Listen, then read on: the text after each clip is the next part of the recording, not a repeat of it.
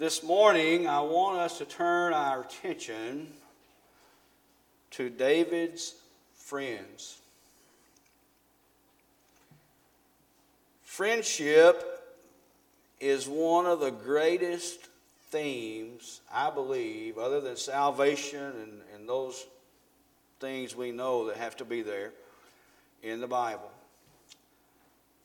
It's one of the greatest topics that I believe that we can study and to thrive and to build and to acknowledge and to make things flow the way God intended for them to flow. It was read just a moment ago in Proverbs 17 and verse 17 A friend loveth at all times, and a brother is born for adversity. And when you, you flip over to Ecclesiastes, that was read just a moment ago as well, in chapter 4 and verses 9 through 11, it, it gives us that description that two are better than one because they have a good reward for their labor. For if they fall, the one, notice this wording, for if they fall, one will lift up his fellow. But woe unto him that is alone when he falleth, for he hath not another to help him up.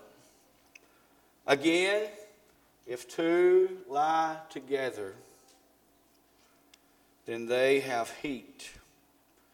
But how can one be warm alone?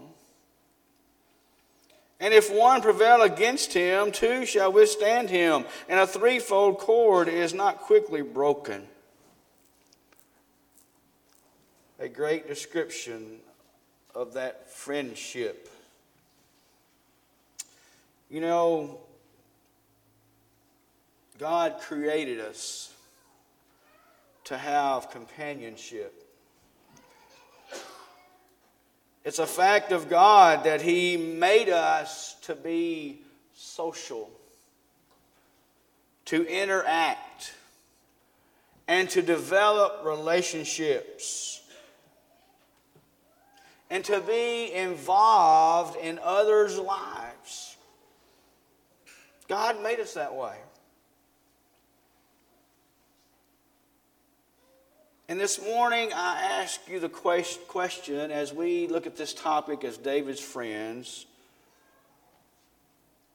who are your friends?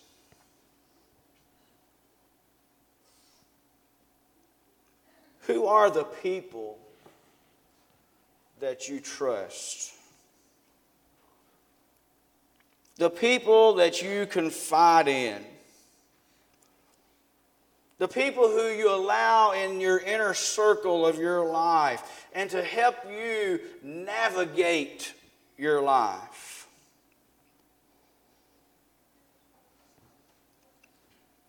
Who are those people?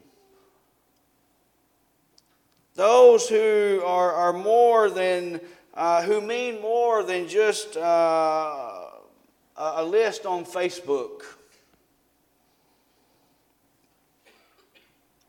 What kind of friends are they? Are they godly friends? Are they making you better and a better person? What kind of qualities do they believe in and have? Do you share those same qualities and beliefs? with those friends. And I'm not talking about whether we like Tennessee Titans or Pittsburgh Steelers or do they share those same spiritual qualities? And do you share those and do you believe in the same thing? You see, David was someone who knew how to pick the right kind of friends. His companions, as we have studied, epitomized what godly friendship, it showed us what godly friendship is all about. And this morning, I want us to consider and study for just a few moments that we have together two friends that David had. David had wisdom in picking his friends. Young people and older as well, David picked those friends that would lift him up, that would help him through the darkest times of his life. And they would support him and they would share the same beliefs as, as in God and, and do the things that God would have them to do.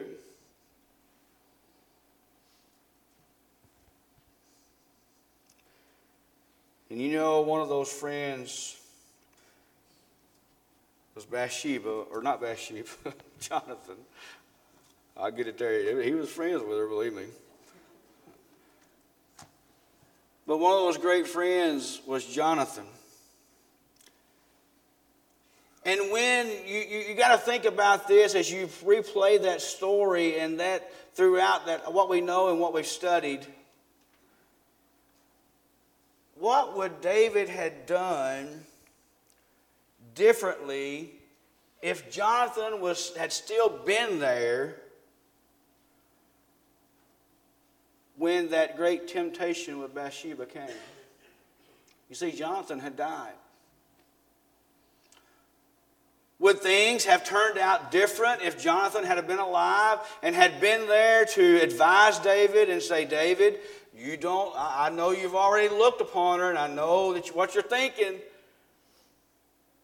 Don't you do that. You know that's against what God has said, and you know the consequences. you see, David knew what kind of friends to pick, and that's the kind of friends we need. We don't need friends that go ahead and say, oh, yeah, go ahead and do that thing. Let's go ahead and experiment with that drug, or experiment with uh, sexual relations before marriage, or let's go ahead and experiment with this and, and adultery, or whatever the case may be. We need those friends like Jonathan that was there to support him. Now, I want you this morning to go with me to several passages. Take your Bibles, and we're going to start out in, in 1 Samuel. And we're going to start out in 1 Samuel chapter 19 in verses 1 through 6. And once we read that, we're going to go on over to chapter 20 and read verses 1 through 4. And then we're going to go over to chapter 23. So it's kind of in a sequence order here, okay? So 1 Samuel chapter 19 and verses 1 through 6. And Saul spake to Jonathan his son and to all his servants that they should kill David. And Jonathan, Saul's son, delighted much in David. And Jonathan told David, saying, Saul, my father, seeketh to kill thee. Now, therefore, I pray thee, take heed to thyself until the morning, and abide in a secret place, and hide thyself. I will go out and stand beside my father in the field where thou art, and I will commune with my father of thee. And what I see, that I will tell thee. And Jonathan spake good of David unto Saul his father, and said unto him, Let not the king sin against his servant against David, because he hath not sinned against thee, and because his works have been to thee word very good. For he did not put his life in his hand, and slew the Philistine, and the Lord wrought a great salvation for all Israel that thou sawest. Sawest it, and did this rejoice. Wherefore then wilt thou sin against innocent blood to slay David without a cause? And Saul hearkened unto the voice of Jonathan. And Saul sware, As the Lord liveth, he shall not be slain. Saul lies right there. You see, Saul is crazy. He is off the charts, jealousy, All sorts of things that he's dealing with right here. Now go with me on over to chapter 20. And let's read uh, verses 1 through 4. And David fled from, from Naioth into uh, Rathon. What have I done? What is mine iniquity and what is my sin before thy father that he seeketh my life? And he said unto him, God forbid, thou shalt not die. Behold, my father will do nothing, either great or small, but that he will show it me. And why should my father hide this thing from me? It is not so. And David sware moreover and said, Thy father certainly knoweth that I have found grace in thine eyes. And he saith, Let not Jonathan know this, lest he be grieved, but truly as the Lord liveth, and as thy soul liveth, there is but a step between me and death. Then said Jonathan unto David, Whatsoever thy soul desireth, I will even do it for thee. Jonathan and David had this discourse. Jonathan, my dad won't kill you. And David says, Yes, sir, he is. There's only just a step between me and death. Now turn on over to chapter 23. In verses 15 and 16. And we're going to go back and we're going to take and analyze and, and, and give some commentary on these three verses. So we're looking there at 23, verses 15 and 16. And David saw that Saul was come out to seek his life. And David was in the wilderness of Ziph in a wood. And Jonathan, Saul's son, arose and went to David into the wood and strengthened or encouraged his hand in God. Now, when Saul tried to take, I want us to notice a few things about Jonathan. When Saul tried to take David's life unjustly, what did Jonathan do? He stood up to his father, didn't he? Back in chapter 19, verses 1 through 6, that we read just a moment ago, he refused to carry out his father's evil plot to kill David. Jonathan was a man who always stood for righteousness. Jonathan was a good man. He was a good friend, a good person, a righteous man. And you've got to understand and remember that during this time, David is becoming that very popular person. Remember? He's becoming well known, and, and, and, the people are singing. He's killing his, his thousands and, and 10,000, 100,000s, and, and Saul only a small amount. He's a rising star. And we know the story. Saul has become jealous and very angry. And Saul is not going to keep his promise. But we see that, that Jonathan here is, is supporting David and he's being loyal to him. When you see in verse, chapter 20 and verses 1 through 4, you see that loyalty.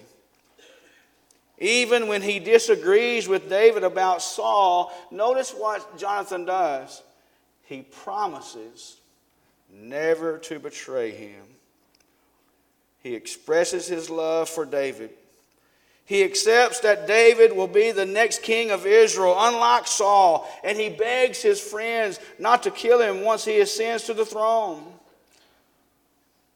Because Jonathan knew how things normally went. Because Jonathan was in next in line to be king, but he knew that God had already anointed David. So we see that he's, he's supporting him and stands up for him with his father, and we see that he's loyal to him no matter what. I'm going to be loyal. I promise to you never to betray you. You see, that's the characteristics that we need in friends. You see, Jonathan could be self centered and be all about me. and say, Oh, I hope you do experience this and experience that because I want to be king. You see, when you have friends like that, they're not truly your friends. It's kind of like when I was younger and I first, when I first got a pickup truck. I told you all the story.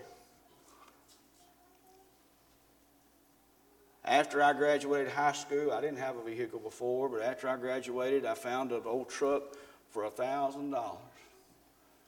The only good thing about it, it was get you from A to B, and sometimes back from B to A. But once I got that vehicle, I had all kind of friends. I, I'd fill up the whole back end of the truck. Back end, you could ride in the back of the truck.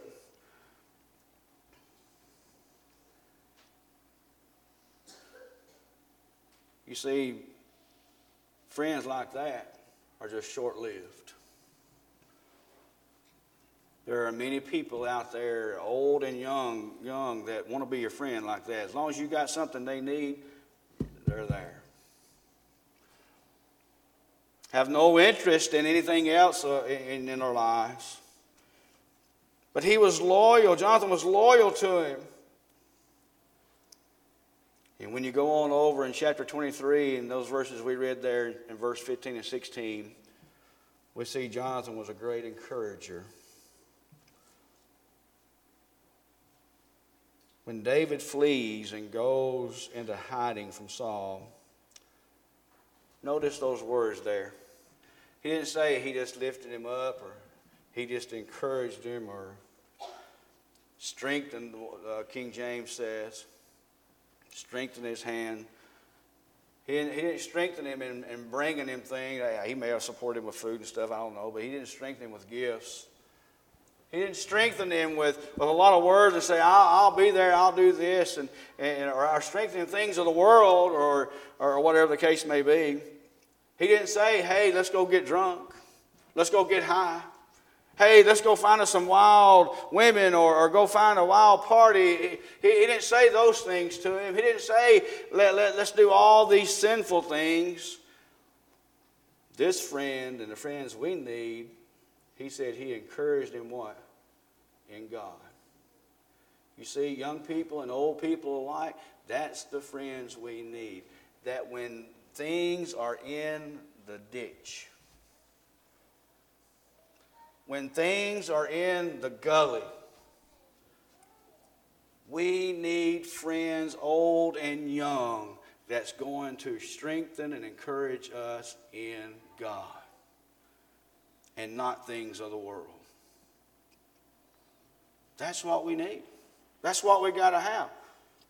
Because that friend, you share those same beliefs and you share those things that, yes, we're going to do what's right. This is a tough time for both of us, and we're going to do what's right, no matter how hard it is. He was an encourager. He was a godly friend who used the wisdom of the Lord to strengthen David. And again, this shows us what kind of friends we need a friend that will always recognize sin in our lives and call it out to us. This morning, I ask you do you have Jonathans in your life? Do you have friends who stand against God and promote the, the will of God? Do they stand against God or do they promote the will of God? Do they promote righteousness in their words, in their actions, and in those things? Do they promote those things? Now, every one of us have friends. We have an inner circle. We have people whom we trust. We have people whom we've been friends with probably since preschool. But friends change, people change, priorities become different as people get older. Do you have those loyal friends that encourage you in God? Better yet, let me ask you this question Are you a Jonathan to other friends? Kind of puts the shoe on the other foot now, doesn't it? Are you a person that talks to your friends about God? Are you a person that uses Scripture to encourage someone? Are you that person that says, hang in there, don't give up, keep on keeping on, we're going to make it to heaven one day? That's our ultimate goal rather than, oh, we're going to make it to the next party or we're going to make it, make it to the next new whatever that comes out or, or whatever the case may be. You see, there's a whole big difference in those two types of people. Are we being a Jonathan, standing through good times and bad? But what about Nathan? What about Nathan, David's other friend? We read about Nathan, and it was a prophet who, if you remember, as we studied a little bit this morning about it, who confronted David about his sin with Bathsheba in 2 Samuel 12, verses 1 through 7. He was not some random prophet, if you remember, who just popped up out of nowhere to talk with David. And, and, and, but he and the king had a friendship.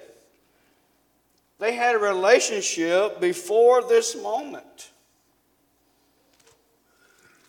And they, it lasted through, through uh, uh, many things that, that went on. And when you go to 2 Samuel chapter 7, or chapter, uh, excuse me, uh, chapter 7, verses 1 through 17, you see that, that, that, that whole relationship before them. Nathan and the prophet, and he's talking about building the temple here and, and this, that, and the other. And Nathan has to tell him, says, No, you're not going to build it. Your son, there's too much blood on your hands. They had a relationship way before this moment of Bathsheba.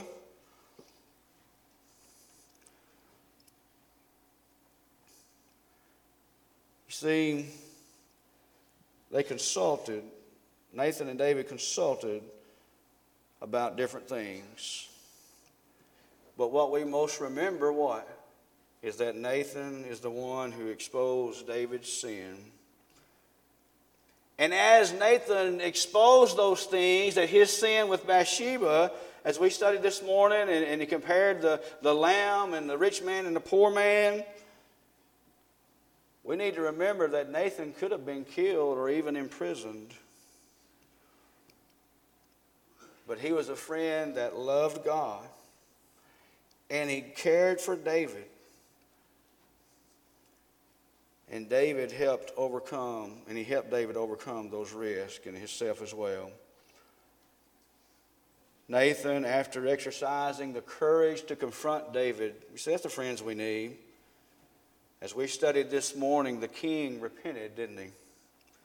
He says, I have sinned. You see, that's the friends we need. He confessed his sins and got brought back on the spiritual track. And David humbly accepted the consequences of those actions. He didn't try to deny them. He didn't try to make them go away through time. He accepted the responsibility of his sin.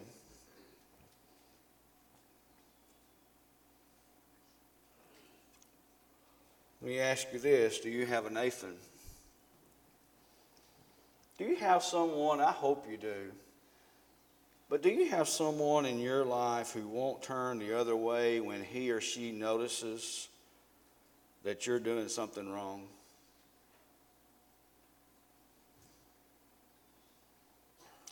Or do you have someone that will always be what I call a yes man? Yes, go ahead and do it. Yeah, man, that's cool. Man, I can't believe you're going to do that. You're awesome for doing that. Do we have those Nathans?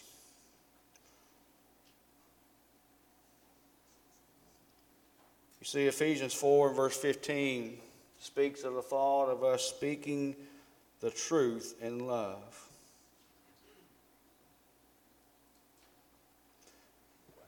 You know, a lot of times, the way we handle situations determine the outcome sometimes. A lot of times it does.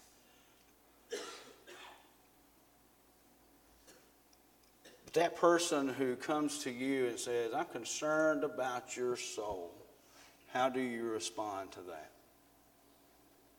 I'm, I'm concerned about the, the people I'm seeing you with, or I'm concerned about the places I, I know you've been going, or you've told me about where you're going, or I, I'm concerned about how I'm hearing you talk. I'm concerned about where, uh, where I see you going on, on social media and, and on the internet, and I'm concerned about those things. I'm concerned about that you haven't uh, been coming to church. Well, we've been missing you. How do you respond to those things? Will you respond like David and say, I have sinned, and make it right?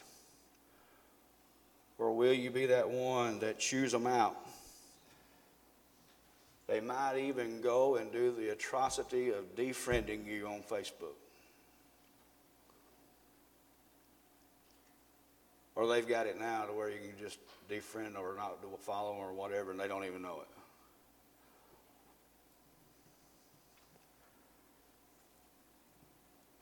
What kind of friend do you have? How do you treat them when they question you on those things that you post on social media? That's a big thing. How do you respond to them? How do you respond to when someone comes to you about that uncontrolled anger? the way you've spoken to people or the way you've spoken to your family or your friends or coworkers or, or, or brothers and sisters in the church. I, I don't know what it, what it might be. How do you respond to that? How do you respond to when they question you about your lukewarmness? You know what that means? Means that you're no longer on fire for the Lord. You're just existing. You put the Lord first every now and then. How do you respond when they come to you and say, I don't see you growing? I don't see that zeal that you once had for the Lord and serving and, and doing those things for the Lord. How do you treat your Nathan? Do you listen to them? Do you humbly accept their help? In conclusion, the greatest friend we could ever have, and you know the answer, is Jesus Christ. Have you accepted his friendship? I'm not saying by just saying, I accept you as my personal Savior and praying some sinner's prayer. Have you accepted Jesus' friendship on his terms? His terms is hearing the Word of God. So then faith cometh by hearing, hearing by the Word of God. Believing that there's a God, there's Jesus, and, and there's His way. Confessing His name before men. And recognizing that you are a sinner. Repenting of those things and then being baptized for the remission of your sins. Have you accepted that friendship? That's the most important friendship that you'll ever have.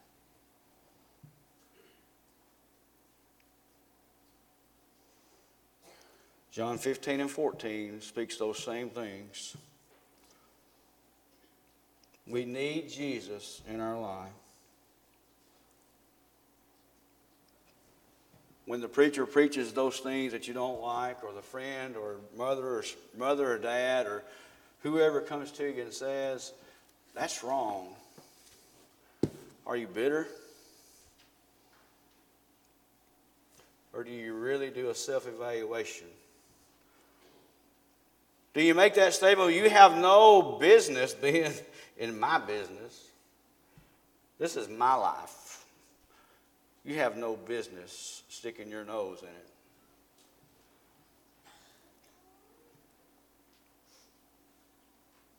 I hope you all here this morning, most importantly, have Jesus. But I hope you all, if you don't, will go out and find you a Jonathan, and a Nathan. There's plenty of people out there who represent Satan.